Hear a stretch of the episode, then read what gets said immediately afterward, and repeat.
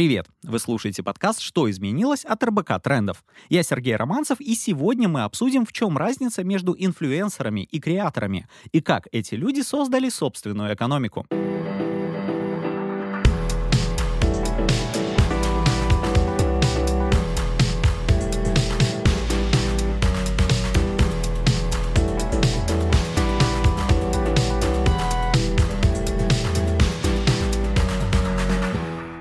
Инфлюенсеры в России стали популярны с 2010 года. Совсем скоро оказалось, что, показывая свою жизнь в социальных сетях, можно не только получать лайки и комментарии, но и зарабатывать реальные деньги, причем иногда достаточно большие. С растущей вовлеченностью людей в использование социальных сетей к инфлюенсерам постепенно присоединились и креаторы. Интересно, что у этих профессий разный образ. Инфлюенсер показывает, что у него есть опыт и его выбору можно доверять. Креатор лишь создает контент по своей теме. Но у слова «креатор» более приятный вайб. Оно как будто говорит о должности, которую человек занимает в цифровом пространстве. И у креаторов, и у инфлюенсеров действует своя экономика, экономика креаторов. Они мало кто знает, обычно познания заканчиваются тем, что блогеры ничего не делают и зарабатывают миллионы рублей. Но как креатор с многомиллионной аудиторией, сегодня я и наши гости расскажем, из чего реально состоит экономика креаторов и какую пользу она приносит для общества. И сегодня у нас в гостях travel-блогер Сергей Сухов. Привет, Сереж. Всем привет, привет, Сережа. И менеджер направления партнерского маркетинга ВКонтакте, креативный директор рекламного агентства Норм 1458 Тарас Сычев. Привет, Тарас. Привет, ребят. Ну, ребят, для начала давайте разберемся. Некоторые считают, что инфлюенсеры и креаторы — это одно и то же. На мой взгляд, не все креаторы могут быть инфлюенсерами. Как оно выходит? Я согласен с тем, что не все креаторы могут быть инфлюенсерами, вот, потому что эм, для того, чтобы быть инфлюенсером, нужно прежде всего быть блогером, вести блог и общаться со своей аудиторией. Э, очень часто креаторы не ведут общение с аудиторией, и таким образом, ну, то есть, кто такие инфлюенсеры? Это лидеры мнений, проще говоря. То есть, они транслируют какое-либо свое мнение. Вот. Э, не все креаторы транслируют мнение, чаще всего это какое-то творчество, скажем так. Сереж, ты больше инфлюенсер. Э, ну, у меня получается коктейль, как мне кажется, и в большинстве случаев. Но в целом, да, эти понятия можно развести, потому что не каждый креатор — это инфлюенсер. Как минимум, если он, например, работает э, на какую-то компанию, создает... Э, мы говорим в контексте социальных сетей, да, я так предполагаю, ну, про больше креаторов. По социальных сетях. Соответственно, да, креатор — тот человек, который генерит контент в том или ином виде. Э, и если он не работает под именем себя или псевдонимом себя, то, э, конечно, он исключительно креатор. А инфлюенсер, естественно, характеристика основная этого создания э, — это наличие аудитории, на которую лидер мнений влияет.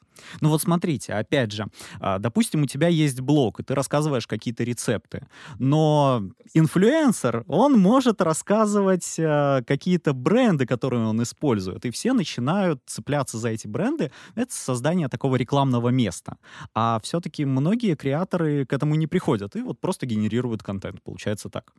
А, очень важно показывать свое лицо. Ну, то есть э, не то, что прям вот конкретное лицо, это может быть какой-то там аватар, что угодно, но э, назовем это так, у бренда блогера должно быть свое лицо.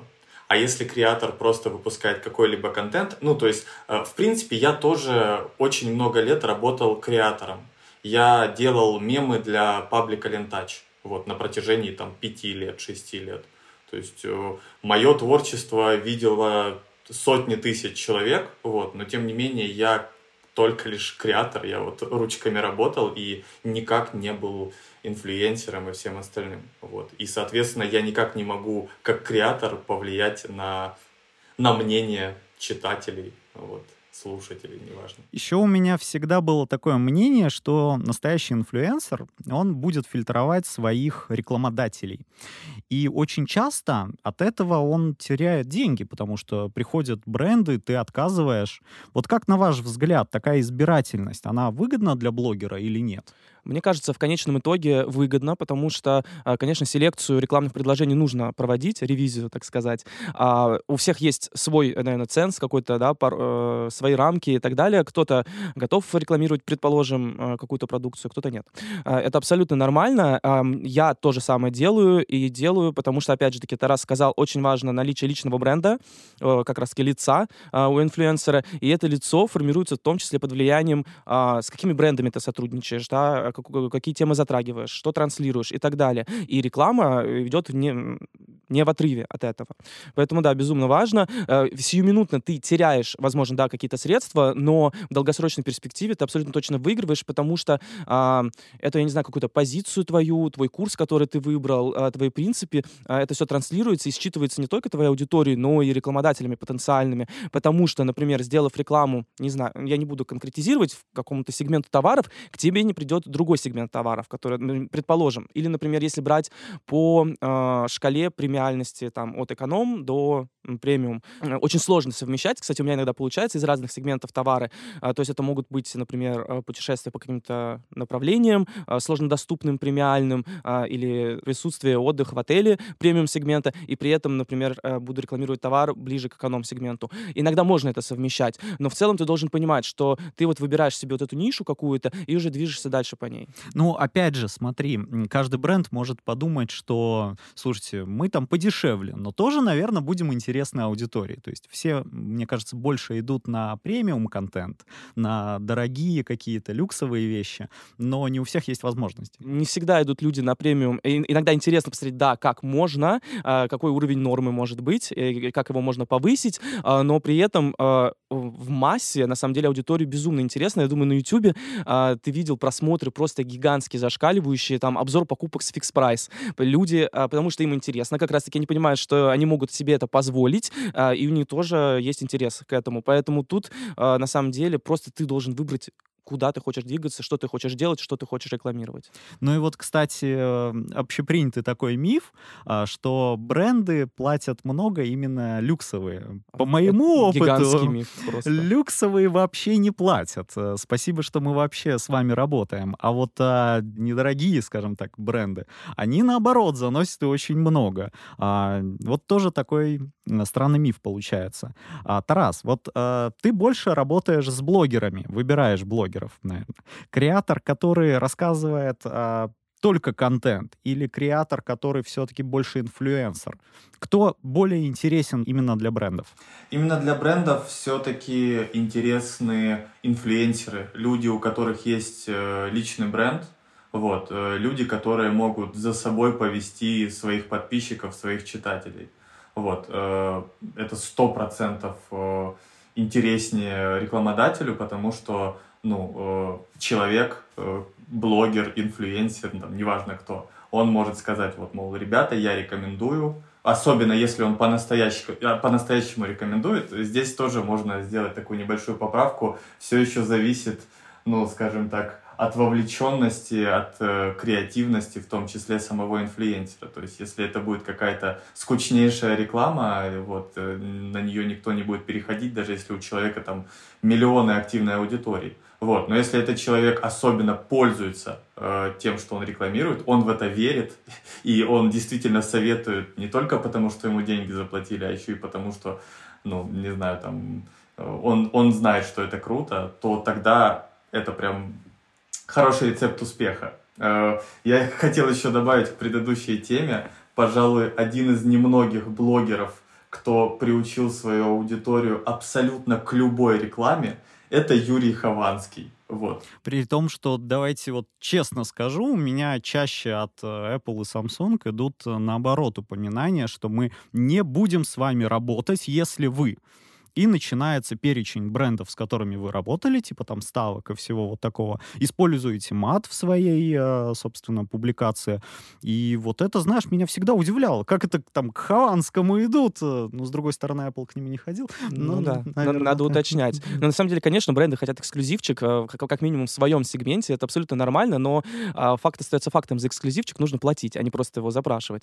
А, поэтому да. Так, и на самом деле я, вот Юрий Хованский вне моего инфополя абсолютно абсолютно. И вот Тарас сейчас сказал, что к нему приходят из камеры и бренды из легального поля. Для меня большое откровение, что бренды из легального поля э, встают рядом, да, с какими-то рекламами. Ну, я думаю, там тоже, там тоже есть свои условия, может быть, как- как-то он это разграничивает. Я не очень сильно вовлечен там, в его творчество, прям не смотрю каждый блог. Просто вот знаю такую историю. Э, хочу еще добавить, что эм, очень часто есть такая проблема непосредственно с брендами, с рекламодателями, когда эм, ну вот они знают, как лучше. И когда у тебя есть своя аудитория, там, ну, неважно, там, ты ведешь свой блог, свое сообщество, что угодно, вот, и ты, у тебя есть своя подача к э, новостей, не знаю, постов, скажем так. Э, я просто говорю на примере того же Лентача, когда в Лентач приходят какой-либо рекламодатель, вот, э, у Лентача подача всех постов — это короткая подводка и мем, какая-то шуточка. Было много проблем, когда приходит рекламодатель и такой, нет, этот мем не смешной, э, придумайте нам что-то еще. И ему придумывают уже там 15 мемов, ничего не согласовывается. А почему, как, что? Ну вот у нас отдел, как бы, там, четыре женщины за 40, скажем так. И им это не смешно. Так я говорю, так вы же не целевая аудитория наших мемов. У нас мемы, там, не знаю, 18, 20, 25 лет аудитория. Вот, это вам надо в одноклассники идти. А на что, как ты думаешь, опирается рекламодатель, когда выбирает блогеров?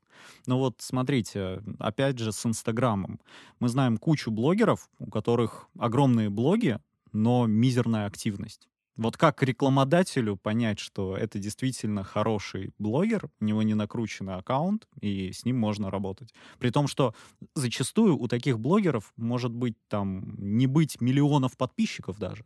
У меня на самом деле вот доля моего дохода, сразу обозначу, складывается гигантская как раз-таки приходится на рекламные контракты. И я любимчик многих брендов. У меня есть и постоянные контракты амбассадорства на протяжении многих лет, сотрудничаю с некоторыми брендами. Также есть какие-то разовые истории. И на самом деле это зависит исключительно от конкретного рекламодателя, но если в общем, то есть просто у каких-то брендов более строгая имиджевая политика, у каких-то менее строгая. Соответственно, кто-то, как к Юрию Хованскому, готов прийти, встать рядом с рекламом скама а, следующей публикации, а какие-то бренды принципиально не готовы. И для каких-то брендов важно, например, что ты транслируешь, говоришь, а, используешь ли мат или нет, как ты, Сереж, говорил в публикациях, и прочее, прочее. И там дальше до бесконечных усложнений из серии сотрудничал ты с конкурентами или предыдущий там какой-то период, или насколько ты а, в премиальном сегменте или там в среднем сегменте или в эконом-сегменте. Это тоже важно, потому что а, некоторые, ну, за какой смысл, например, бренду из премиального сегмента заходить а, в, к блогеру на YouTube, предположим, а, который делает обзор покупок на фикс прайс. Ну, просто, опять же таки, это абсолютно нерелевантно. Поэтому, да, набор вот этих вот а, важных каких-то пунктов у всех разный, у кого-то более простой, у кого-то более сложный, их больше. А, но а, в целом, да, и репутационные какие-то моменты тоже очень жестко некоторыми брендами отсматривают. Ну и мне кажется, что еще на YouTube очень тяжело завести какие-то бренды, которые к тебе не особенно относятся. Трудно интегрируемо. Это прям надо делать вставку такую интегрируемую. Потому что для того, чтобы интегрировать рекламу на YouTube а, в ролик, да, автора, креатора, блогера, кого угодно, для этого нужно, блин, снять целый ролик. Это продакшн а, намного сложнее, чем просто запилить постик или тем более сделать сет сторис. А из чего еще складывается экономика креатора, если не все занимает блог? Что еще? Э, я скажу на примере, э, на примере ВК, потому что непосредственно ну, вот, во ВКонтакте я работаю в том числе и с креаторами, с э, крупными сетками пабликов и всего остального. Здесь, помимо прямой рекламы, который, которую ты продаешь там, брендам, неважно кому угодно, есть еще несколько точек входа для денег. Это партнерская программа, то есть если у тебя раскрученный паблик, там большое количество активной аудитории, то эм, ты можешь подключить партнерку, и у тебя там будет раз там в 4-5 постов показывается, показываться реклама какая-то таргетированная на твою аудиторию. Ты за это будешь получать там какую-то копейку. Опять же, как бы суммы разные, зависит от, от активности твоей аудитории, от количества просмотров, но можно зарабатывать вот вплоть до нескольких сот тысяч в месяц просто вот на таком, на пассивном, скажем так, заработке. Э, есть еще видео монетизация, примерно то же самое, что и в Ютубе. Вот. И помимо всего прочего есть еще донаты. Тут все просто. То есть ты э, общаешься со своей аудиторией, ты с ней честен, ты говоришь, мне нужны деньги, чтобы кушать, чтобы потом делать для вас какие-то крутые штуки, не знаю, там, ну, неважно, рисовать картинки, допустим, если мы говорим о диджитал-художниках. Вот, и все, и люди донатят, и на самом деле на донатах тоже можно, ну, нормально жить. Может, они не такие высокие, как у стримеров, доходы от доната, вот, но, тем не менее, даже некоторые новостные сообщества могут, ну, плюс-минус содержать редакцию, если вот прям прям голодные времена наступили, и за месяц не пришло ни одной рекламы. Ну, опять же, донаты очень не всем подходят, мягко говоря. И по большому счету а, приходить и говорить вот, а, опять же, в сложное время, просто мне наскидывайте, это достаточно тяжело. А, но, Сереж, я знаю, у тебя есть приложение. А, да, на самом деле, в плане экономики, да, креатора, инфлюенсера и всех остальных, я же с ними, а, они у всех разные. Есть у меня коллеги, например, которые исключительно живут за счет рекламы. Сейчас им безумно тяжело. Это, опять же таки, говорит нам о том, что нельзя складывать никогда яйца в одну в корзину. Я сложил их в разные, но фишка в том, что по мне жмыхнуло а, все равно жестко по всем фронтам а, просело, но как минимум все равно у меня есть какие-то маленький запас прочности. Фишка в том, что на самом деле люди с аудиторией, мы, так получается, про инфлюенсеров говорим, не пропадут, потому что у них, да, могут пропасть контракты, приостановиться работа э, и так далее, но э, чего не отнять, так это социальный, по крайней мере, пока, это социальный капитал, люди. И, соответственно, монетизировать свою аудиторию можно по-разному. Можно через рекламу, такой супер очевидный самый способ, но э, есть примеры, когда, например, э, я знаю блогеров, которые принципиально не берут рекламу и монетизируют аудиторию другими способами. Какие это способы? Например, у меня это приложение. Ты, ты можешь что-то продавать, условно говоря, что угодно. Это может быть э, наш любимый инфобизнес, обучение чему-либо, каким-то скиллам, навыкам и так далее, или вдохновению, мотивации и всему прочему. А, это может быть какой-то конкретный физический продукт, э, свой бренд одежды и так далее, не знаю, собачьи шлейки, корм, что угодно. Э, тут уже только зависит от рамок твоих фан- фантазии. А, в моем случае это приложение, по обработке фотографий э, и видео. И, соответственно, да, у нас, э, получается, можно оформить подписку платную, ты получаешь доступ абсолютно ко всему инструментарию приложения, э, и подписка может быть годовая, может быть ежемесячная, ты выбираешь удобный для тебя формат. Почему я говорю, что э, повлияло в том числе не только на мои рекламные контракты, но и на приложение, потому что Visa, MasterCard приостановили работу э, по оплатам за границей, а так как App Store и Google Play — это компании, зарегистрированные не в России, э, соответственно, да, оплатить подписки стало намного сложнее изощреннее. Но я видел, Сережа, что ты выставлял способы да. обойти, да, и оплатить все-таки да, свои на самом сервисы. деле у меня это видео собрало очень много просмотров прям вообще на всех площадках, потому что действительно это очень важная часть нашей жизни. Мы привыкли к подпискам, к сервисам. Мы говорим не только про приложения, мы и, в принципе, про облачные хранилища говорим, где наши фотографии хранятся. Но и в то же время, вот э, раскрою секрет, эти деньги же, они где-то зависают все равно? Или они просто сгорают, вам не могут э, заплатить? Ну вот условно, человек все-таки исхитрился и тебе заплатил. Эти деньги к тебе поступают? Или из Америки они также не могут прийти Нет, сюда? Конечно, все прекрасно работает, абсолютно. Проблема исключительно в том, что потребитель, да, кто хочет оформить подписку, не может ее оплатить или оплатить ее очень сложно, и у нас и подписки слетели, и, конечно, мы на этом потеряли. Пока что у нас по аналитике, которая нам предоставляется, минус 47% ежемесячных подписок. Это очень плохо. Это в половину, да, получается, у меня а, на, в два раза уменьшился ежемесячный мой доход. А, но, например, выросли при этом на 400% годовые подписки. То есть люди, видимо, пока еще можно было оплатить, они переобувались в воздухе, оплачивали на год свои подписки, чтобы хотя бы вот вот пока что иметь доступ э, к своим любимым сервисам. А, а что касается вот функционирования, что я как э, разработчик получаю деньги, да, я получаю, все прекрасно проходит, просто сейчас я использую счет другого банка и все. И там, там стандартная история, они собирают сначала с пользователей все деньги App Store, потом он это конвертирует в валюту твоего счета, на который ты выводишь, и выплачивает. Два раза у них есть в месяц, по-моему, даты, когда они выплачивают разработчикам их зарплаты, так сказать. Ну вот знаешь, из этого разговора получается еще такая история, история. Не только вы там а, ездите, отдыхаете, контент снимаете и за это получаете деньги от рекламодателей. Еще и приложение создали. Но ведь создать приложение не так легко. И делал его не ты сам. Получается, я что не кодер, да. Я получается, что в твоей экономике креатора а, ты еще и создаешь рабочие места. Конечно, абсолютно. И даже, я тебе больше скажу, не обязательно даже что-то создавать, чтобы создать эти рабочие места, потому что как минимум блог, ты прекрасно сам это знаешь, гигантский труд. Создание контента — это тоже гигантский труд, даже если он какой-то кажется тебе ситуативным, легким, э, сделанным левой пяткой, склеенным на коленке. Очень часто это не так, и а, блогер а, вокруг себя аккумулирует рабочие места а, просто по факту своего существования. Например, у меня есть менеджер, у меня есть менеджер, который занимался до этого рекламными интеграциями, общением с клиентом, а, есть менеджер, который, а, менеджер директа, я его называю, который помогает мне а, разбирать вообще весь фидбэк, который приходит, потому что количество сообщений, несмотря на то, что я не крупный блогер, я даже не миллионник, все равно у меня очень такая вовлеченная аудитория, которая часто в, любит пообсуждать какие-то вопросы, проблемы. Я сам закидываю какие-то повестки, а, поэтому мне нужна помощь для того, чтобы просто не забить на этот директ а, и не читать вообще ничего, потому что обратная связь с аудиторией — это безумно важный аспект.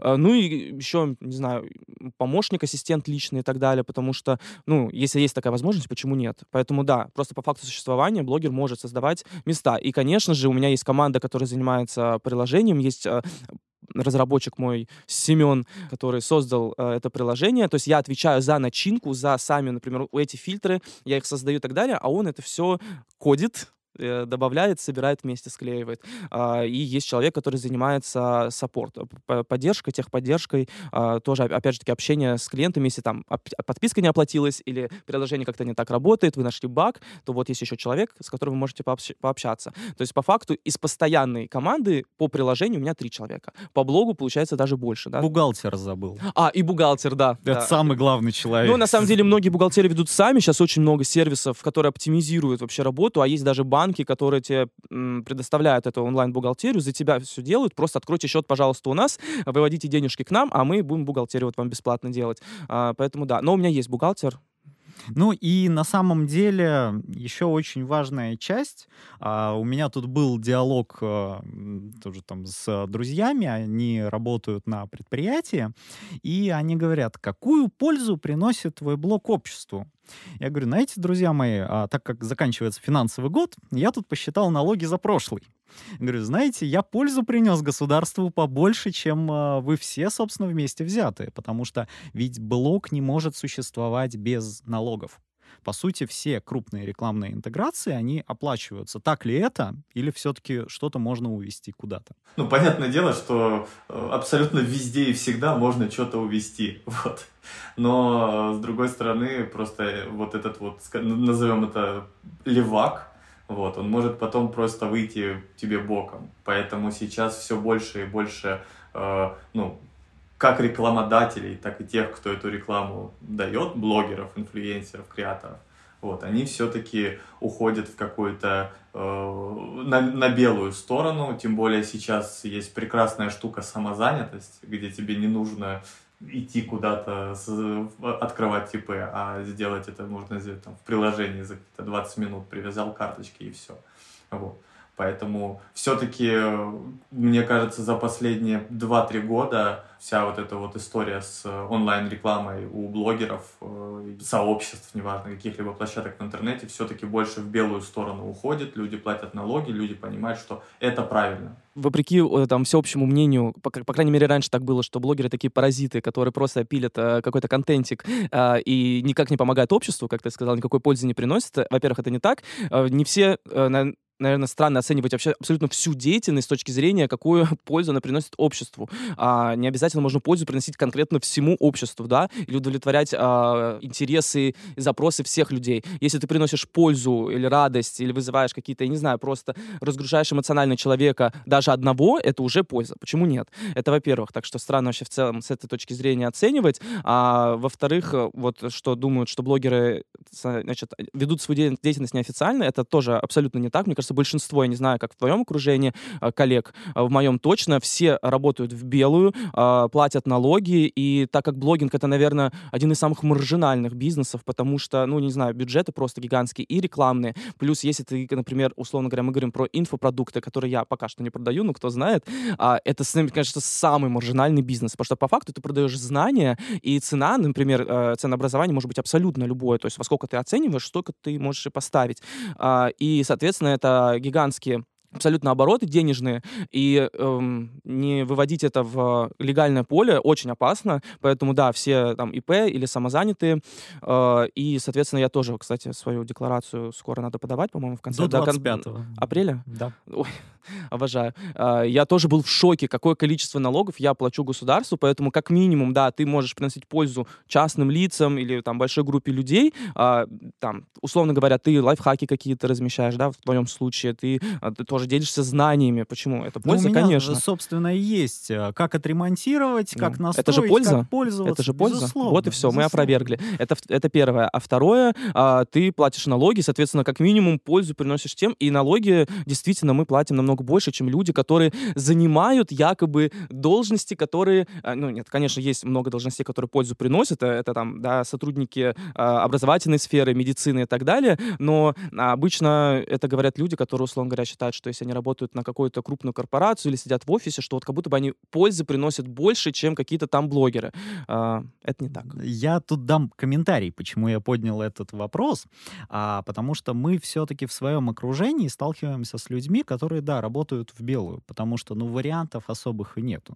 А, но со стороны очень многих политиков даже звучит уже несколько лет, что мы введем закон, обязывающий блогеров платить налоги. И большое количество людей искренне считает, что блогеры налоги не платят. И когда я их спрашиваю, ну вот, а как могут прийти деньги на безналичный расчет, и ты не заплатишь с них. И люди сразу говорят, ну да, логично, получается, вы платите. То есть, видишь, вот идет такая подмена понятий, и вот все блогеры, они в обществе как-то преподносятся как нахлебники на самом деле. А по большому счету стоит это тоже проговаривать, что, ребят, тут все в порядке. Знаете, 25 апреля каждого года мы очень любим. Мгм. Ну, это вопрос просто незнания и неосведомленности, и все. Да, мне, мне кажется, все равно еще, знаете, у людей такой сформирован э, тип блогера в голове, что это какие-то э, э, ребята, вот блогеры уровня 2010 года, которые ребята где-то там у себя дома на фоне ковра э, записывают какие-то глупые видео. А сейчас как бы блогинг это уже, извините, э, конкурент телеку давным-давно. И у многих блогеров, э, не знаю, вот я, я сейчас нахожусь в Сербии, вот, и смотрю сербское телевидение. И я понимаю, что сербскому телевидению до наших YouTube и TikTok блогеров э, еще расти и расти, делать и делать. Вот. Расти и расти, это, это факт. Но вообще, а, как вы считаете, а, в профессию креатора какой вход? Можно ли зайти с нуля или все-таки нужно обладать какими-то знаниями? Ну, мы говорим про креатора в отрыве от того, что это только-только креатор, э, не блогер, не Ну, инфлюенсер. допустим, он начинает только блог. Вот э, вспомни себя, когда ты только начинал. А, чем ты руководствовался? Ты просто взял, решил нажать на кнопку спуска на камере? Нет, в моем случае это абс- абсолютно органичная история была. Я постепенно к этому пришел. Поэтому у меня это был просто изначально исключительно творческий интерес, э, способ самовыражения, а, пилить фоточки, как-то это все в ленте выстраивать э, классно и так далее, и общаться с аудиторией. Естественно, мне как э, творческому человеку хотелось, чтобы продукт моего творчества, в моем случае это фотография, было как-то оценено. а, как бы я это признаю, поэтому тогда были, э, и не буду выдаваться подробности, разные способы продвижения, а, легальные абсолютно. То есть накрутку мы исключаем. Э, Сейчас уже есть огромное количество а, курсов, а, я не знаю, гайдов, чего угодно, а, которые тебе об этом расскажут. Раньше этого не было, поэтому раньше, как слепые котята, шли и просто на ощупь методом проб и ошибок это делали. Сейчас ты можешь сначала, условно говоря, э, ввестись в курс дела вообще, понять, что как работает, что тебе ближе, какой формат нащупать и так далее, и уже начать более точечно бить, э, и это круто, это позволит стартануть. Плюс, я бы хотел сказать, я считаю это безумно важно, сейчас все такие переживают и эмоциональный упадок, и профессиональный упадок в плане того, что я вижу, что многие реально меньше стали генерить контента на платформы, потому что они не понимают, во-первых, не понимают, куда идти, оставаться ли там, где им тепло, уютно и комфортно было. А, это ги- гигантская возможность, а, ниши освобождаются, все сейчас немножко замерли, и это отличная возможность для людей, которые хотели начать. Вот, пожалуйста, лучшие моменты не придумаешь. А сейчас конкуренция немного снизилась. То есть, если, если до этого это был такой гигантский снежный ком, который казалось, что это машина, вот э, поезд, да, мчится, на который не запрыгнуть, потому что уже, ну, столько лидеров во всех нишах, уже про все рассказали, уже все показали, сняли и так далее, то вот, пожалуйста, идеальный момент, потому что сейчас, мне кажется, все немножко в шоке, а, такие оглушенные, и вот, заходите. Ну, тут еще, знаешь, а, бытует мнение, что а нужно ли генерить какой-то нейтральный, веселый контент? А, на мой взгляд, нужно всегда, потому что нужно и отвлекаться. Если мы будем только новости читать, то мы вообще далеко не уедем. А, в итоге хочется только в лес выйти и поорать э, в голосину. А по большому счету контент нужно генерировать, я с тобой согласен. То есть э, площадки стали более свободными. И, в принципе, в тот же ВК-клипс зашел за неделю 100 тысяч просмотров. Конечно, слезы. Я за 100 тысяч просмотров э, и делать ничего не стал. Но в нынешних условиях надо с чего-то начинать. Как? Вначале всегда тяжело. Сейчас, когда вот TikTok стал такой закрытой экосистемой, и не каждый еще человек понимает, как туда можно залить видео, вот, э, я, у меня никогда не было цели становиться там блогером, инфлюенсером или как, кем-либо еще. Вот, я просто по приколу залил там несколько видео в ТикТок э, со своими какими-то, ну не знаю, по, по, полетом фантазии. Вот, и за последний месяц у меня те видео, которые там ничего не набрали, их, видимо, начали крутить, показывать в рекомендациях. На меня сейчас валят подписки, не знаю, там по 500 человек в день. Хотя, как бы, ну, я совершенно этим не занимаюсь, я, у меня нет цели. Вот, и я уже сам думаю, может мне продолжить что-то снимать, потому что люди подписываются. Вот мой личный опыт э, с ТикТоком, у меня все началось именно с ТикТока, это именно он связан с тем, что у тебя залетает одно видео ты видишь, что бах, его посмотрело 200 тысяч человек, ты такой думаешь, ничего себе, это 200 тысяч человек, ты пишешь еще одно, второе, третье, четвертое, и вот ты пошел развиваться. Кто-то на этом и заканчивает, а кто-то начинает, собственно, дальше это развивать. На других площадках может быть все посложнее. Ты должен доказать, что ты интересен аудитории, поэтому у всех свои правила, но согласен с вашими высказываниями абсолютно в том плане, что действительно человек должен выбрать то, что ему нравится. То есть фотографии снимать, тексты писать. И самое, это больше такая мотивация для слушателей, что если у вас есть какое-то желание, э, идея, что вы хотите, неважно, то начинайте это делать прямо сейчас, просто потому что чем дольше вы это не делаете, тем меньше у вас существует блог. У меня тоже была такая история, когда мне просто, у меня была идея создать YouTube-блог. Причем, ну, мне просто хотелось сделать контент, не для подписок, не для чего. И я ходил три года с этой идеей, оно постоянно у меня в голове вертелось, вертелось, надо сделать, надо сделать, надо сделать. В итоге я плюнул, поставил себе цель, я сделал блог, э, он у меня просуществовал около года, и через год я понял, что ну это не мое, мне это не сильно нравится. И вот у меня потребовалось, чтобы это понять, в общей сложности 4 года. 3 года это я вынашивал в голове, и год я это делал.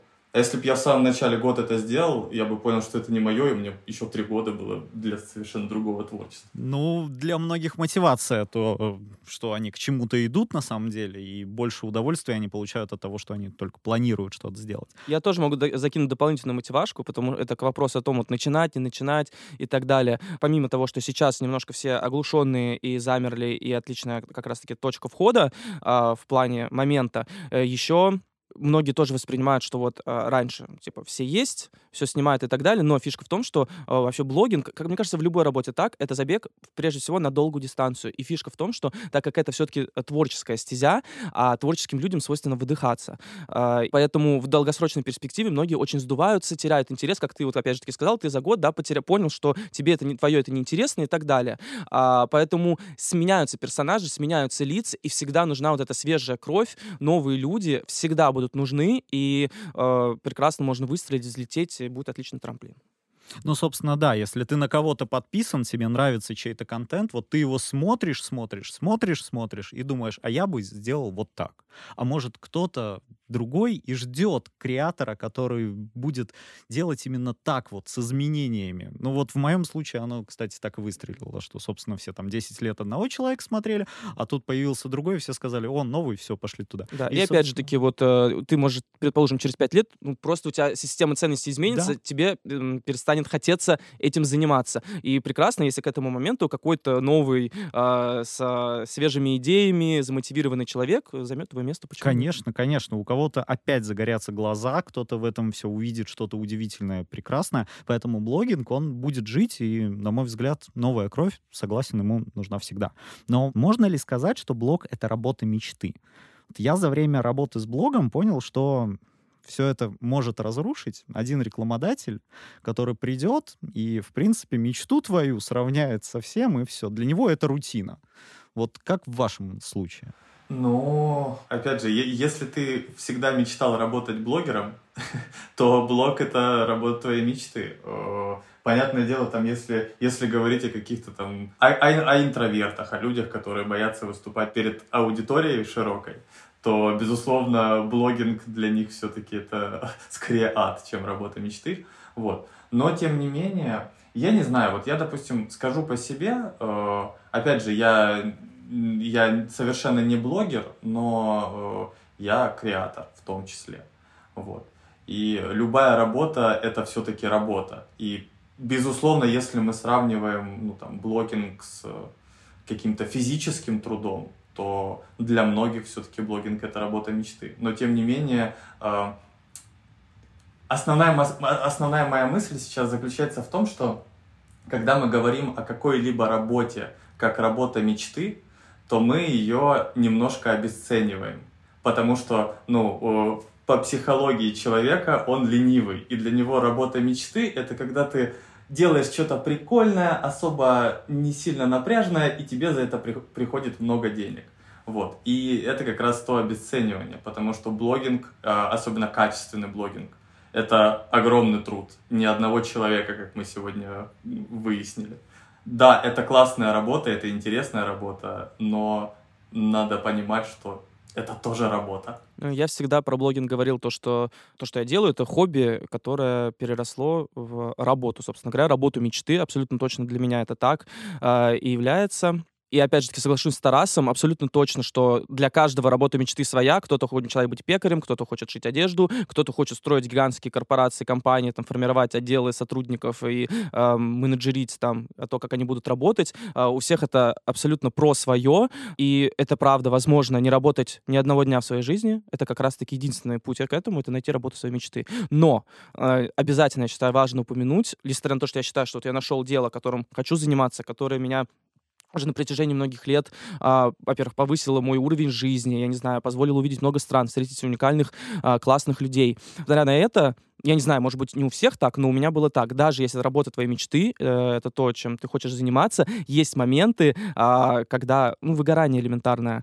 э, когда даже самое, там, не знаю, любимое занятие может приесться, стать рутиной, и тут важно, наверное, просто сохранять какой-то баланс. Во-первых, давать себе отдохнуть от, даже от работы своей мечты э, и переключиться на что-то другое. Э, и плюс, наверное, интенсивность вообще своей работы тоже дозировать как-то, чтобы, опять же таки, не выгорать.